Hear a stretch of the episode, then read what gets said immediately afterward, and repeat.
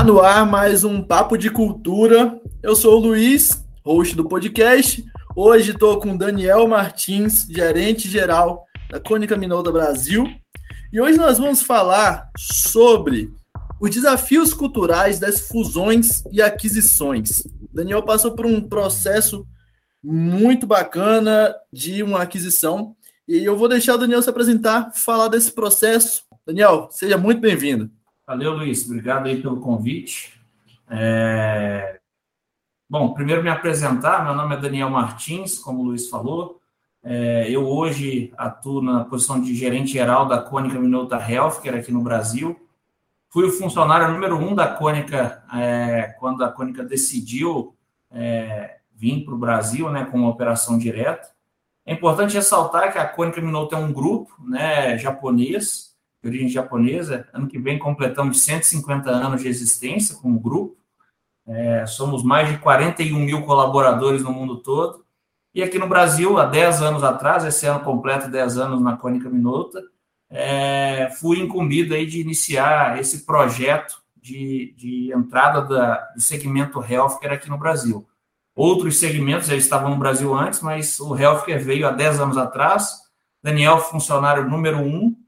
E em 2015, como o Luiz falou, a gente veio com, com um conceito, né, após estudo de mercado, de realizar uma aquisição local e acelerar nosso go-to-market de uma forma geral. E aí, Daniel, como, como que foi é, esse processo? É, que muitas empresas, né, muitas empresas, normalmente empresas de tecnologia, vêm fazendo muito isso, né, de, de ter um aporte, de abrir capital e expandir mercado, seja através de aquisição de concorrentes, como a gente viu recentemente é, no mercado de RH, mas também outro, outros players é, incorporando serviços para expandir é, a sua capacidade de atendimento. É, como que foi esse, esse processo estratégico da Cônica é, e quais que foram ali os preparativos, né, as barreiras, os desafios nessa, nessa aquisição? Legal, boa pergunta, Luiz. É, a Cônica, em 2012, quando eu fui contratado, a gente começou a, a, a trabalhar é, com visitas de executivos japoneses, né, vindo para o Brasil, para entender né, o cenário do, da saúde no Brasil, como que atuavam os players, né? Então, visitamos hospitais públicos e privados de diferentes portes, clínicas de diagnóstico por imagem, UPA, enfim, é, realmente a, a, os executivos japoneses eles mergulharam é, numa pesquisa profunda, tivemos aí apoio de, de uma das, das grandes consultorias para nos auxiliar nesse mapeamento de mercado também, para a gente tomar essa decisão né, de, de como seguir adiante. Até porque isso faz parte de uma estratégia global da empresa. Né? Como eu te falei, a Cônica ela hoje está é, tá presente em mais de 150 países no mundo é, e ela vem cada vez mais entendendo a necessidade de, apesar de ser uma empresa global, ela precisa agir localmente. Né? Então, é, diante desse cenário, foi feito esse estudo, é, mapeamos algumas oportunidades e aquisições de sinergia, né? E quando a gente fala de sinergia, dentro da cônica, a gente sempre trabalha com o conceito de 1 mais 1 igual a 3, não pode ser igual a 2, senão não faz tanto sentido. E conhecendo o portfólio Cônica Minolta produzido no Japão, e identificando oportunidades de portfólios que poderiam é, ser conectados e integrados com, com esse portfólio da Cônica no Japão, é, acabamos é, elencando uma empresa de fabricação de equipamentos de raio-x e mamografia, é, que fica aqui na região metropolitana de Belo Horizonte, e dia 1 de julho de 2015 anunciamos a aquisição dessa fábrica. Perfeito, perfeito. É, algo que a gente costuma ver é que esse processo, né, você vê que foi de 2012 para aquisição em 2015, a gente fez o, o, o, processo mais ou menos ali junto a Team Hub 2018, né, 2019. Então, é, é algo que não é da noite para o dia, exige bastante estudo e tem que ter essa viabilidade de sinergia, não só de produto, né, ou da prestação de serviço, mas também tem que ver como que é o alinhamento da própria cultura da empresa que vai ser adquirida, da, da cultura da empresa que vai adquirir. Como que foi feito esse esse mapeamento por vocês, ou não foi feito, né? É, quando a gente fala de aquisições, né, vou dizer da minha experiência e outras é, experiências que eu troquei com, com, com outros executivos, uh, o foco principal é ali na fazer o, o due diligence financeiro do negócio, né? Se o negócio é viável ou não é. Mas hoje eu vejo que se a gente pudesse fazer um due diligence de cultura, é, facilitaria bastante esse processo aí de, de integração pós-aquisição, porque efetivamente é, ele é um processo doloroso, ele é um processo é, longo, como você disse, né? A gente fez a aquisição em 2015, começamos a trabalhar esse processo de, de cultura ali 2018, 2019, e até hoje é algo que, que, que nos traz aí, é, sempre está no centro das atenções dentro da, da, da Cônica Minolto. Isso porque, como eu te falei, eu fui funcionário número um em 2012. Em 2015, a Cônica tinha cinco colaboradores. De repente, a gente comprou uma empresa que tinha 25 colaboradores. E hoje somos 120. Então, se a gente pegar ali em 10 anos, a gente saiu de 1 para 120 colaboradores e com culturas diversas, principalmente quando a gente faz uma, um merge, né, uma, uma, uma aquisição ou uma fusão de culturas distintas, né? Uma equipe que tinha uma visão mais global de multinacional, com uma equipe que tinha uma visão extremamente local e com uma cultura de um dono é, de empresa é, e não com uma cultura de, de, de, de, uma cultura global como os demais tinham. Então, é, isso obviamente trouxe uma série de conflitos, uma série de desafios, é, e, que, e que apesar de termos essa atenção, esse olhar especial para o tema cultura, e termos a parceria, né, o suporte da Team Hub para suportar essa evolução, justamente por ser algo constante, né, todos os dias novos colaboradores com novas ideias, culturas, crenças, adentram dentro, é, para dentro da nossa empresa, é, acaba que, que, é, é um trabalho constante e, e sem fim, porque é, existe, né? Eu lembro muito bem da Tati no início desse processo, falando, né? É, algo que nem para mim era muito claro, mas cultura desejada e cultura instalada, né? Então, cultura desejada é algo lindo, maravilhoso, mas se você não criar um, um caminho para transformar instalado em desejada, vai ser sempre aquele meme do expectativa versus realidade, né? Você nunca vai ter aquilo Perfeito. que você espera. Nossa, é, exatamente. É, a gente, eu costumo falar, né? E, e até em outros assuntos, é sempre você ir do ponto A para o ponto B, só que não é tão simples, né? Esse caminho do ponto A para o ponto B. As, eu acho que nunca vai ser uma linha reta. Né? Nunca vai ser uma linha reta. Ela vai fazer círculo, vai subir, vai descer, é, até chegar o, o, o, objetivo. E quando chegar nesse ponto B, vai perceber que ele já não é mais ele já movimentou suficiente. Também. Ele, ele já, já mexeu. Então é algo muito constante, né? A gente está no num cenário, a gente vem né, de um cenário que as mudanças elas tão mais rápidas, tão mais necessárias e que é fundamental olhar né, culturalmente, estrategicamente também, óbvio, na parte de negócio, modelo, é, de, de comercialização, de atendimento.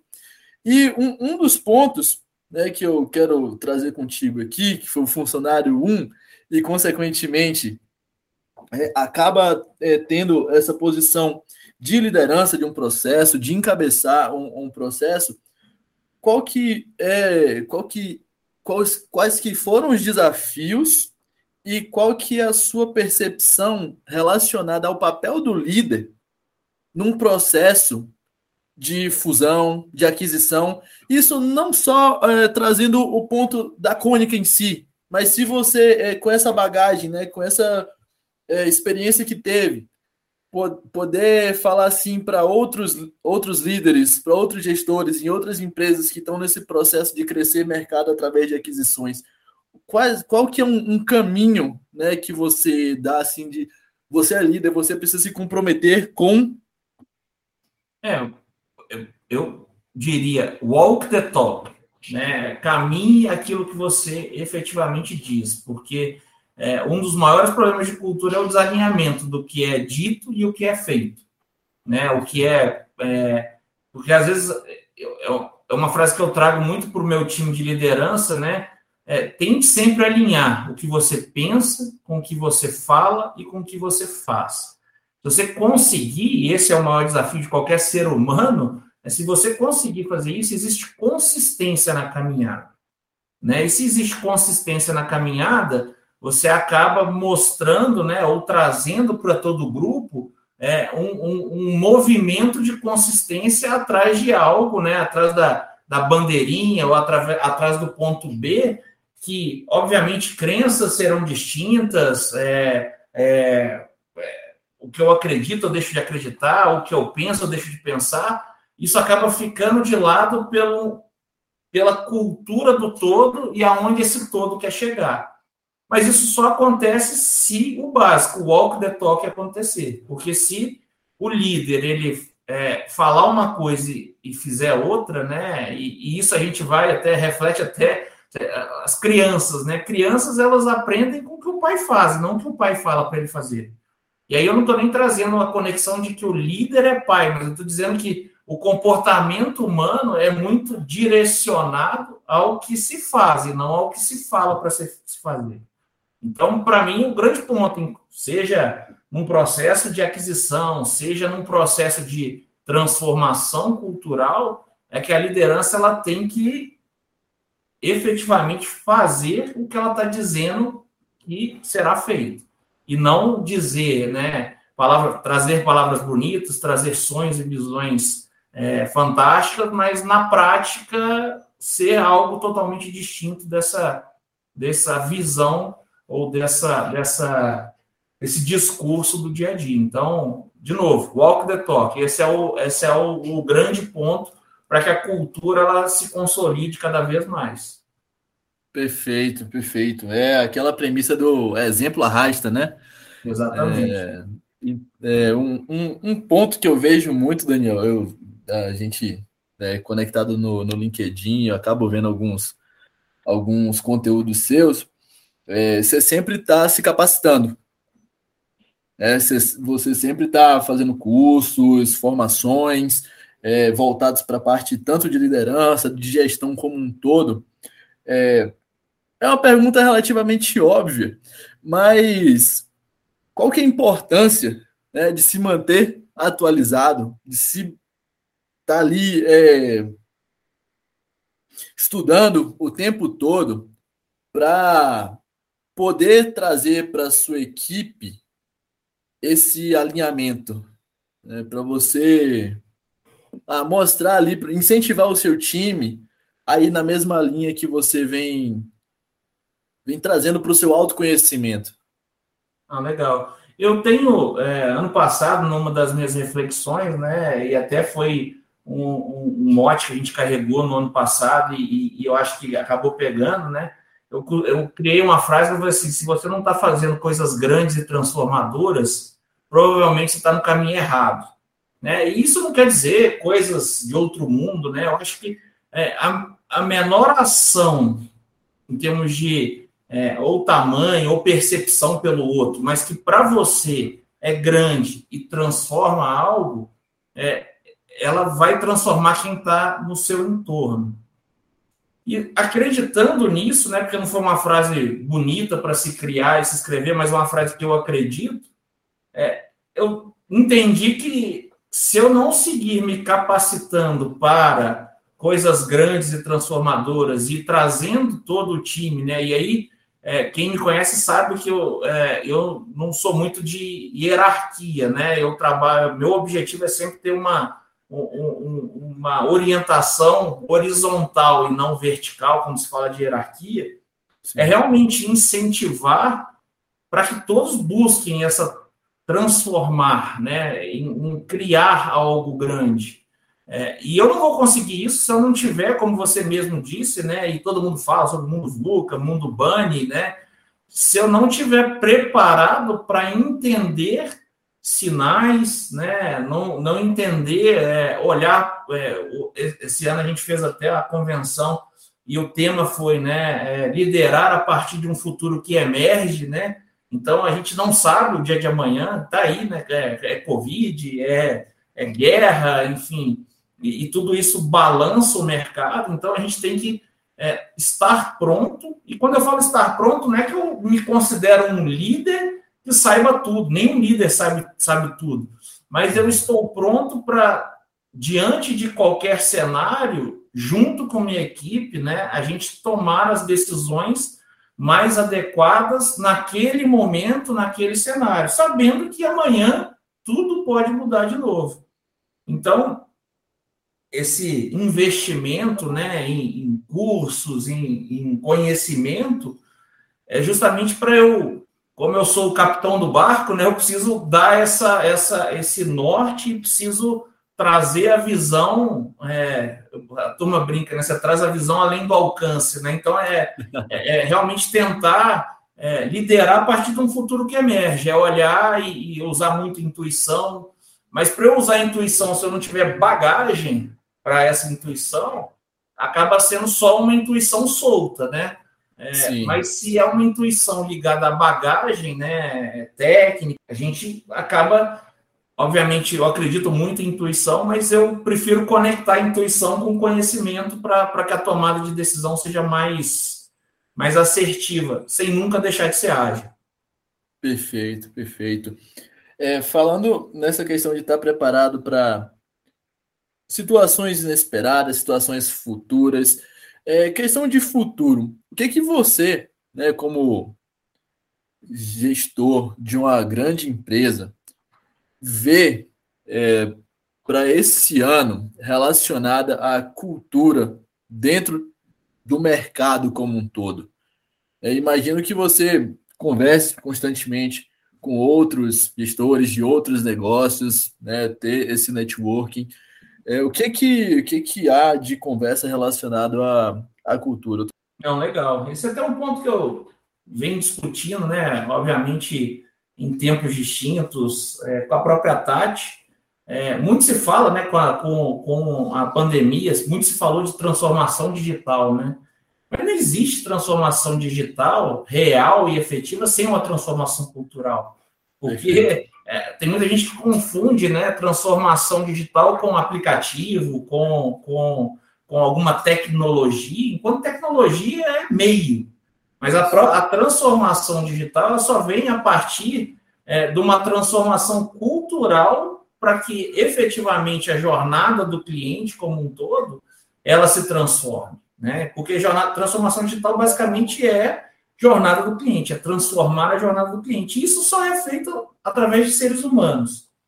Então, assim, base para qualquer projeto de transformação cultural, ó, de transformação digital de sucesso, transformação cultural, base para qualquer é, crescimento sustentável de empresa hoje, transformação cultural. É, então, assim, quando eu falo hoje, né, quais são as tendências de cultura para esse ano, eu acho que é tendência de cultura para o resto da vida, né? Se, se as empresas elas não efetivamente, e não só uma hypezinha, né, mas elas efetivamente se dedicarem à transformação cultural, a gente vai sempre trabalhar nesse sobe e desce de mercado. Então, esse ano eu fui muito bem, ano que vem talvez eu não vá tão bem, e eu culpo o mercado.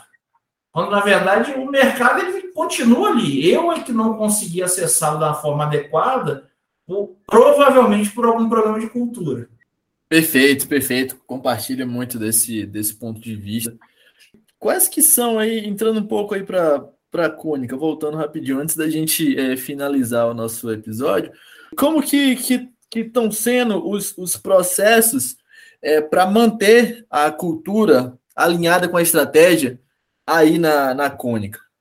Não, legal. A gente é, paralelo ao processo da Team Hub, né? Ano passado nós iniciamos um processo de um programa de desenvolvimento individual de toda a liderança da Cônica, para é, é, efetivamente é, ter, claro, né, os perfis de cada um dos líderes, o, o, as possibilidades de, de, de desenvolvimento para cada líder. A gente tem realizado, né, alinhamentos constantes, né? Então, é, tivemos aí o, o, início do ano a convenção que foi muito focada né, na, cultura, nos valores da empresa.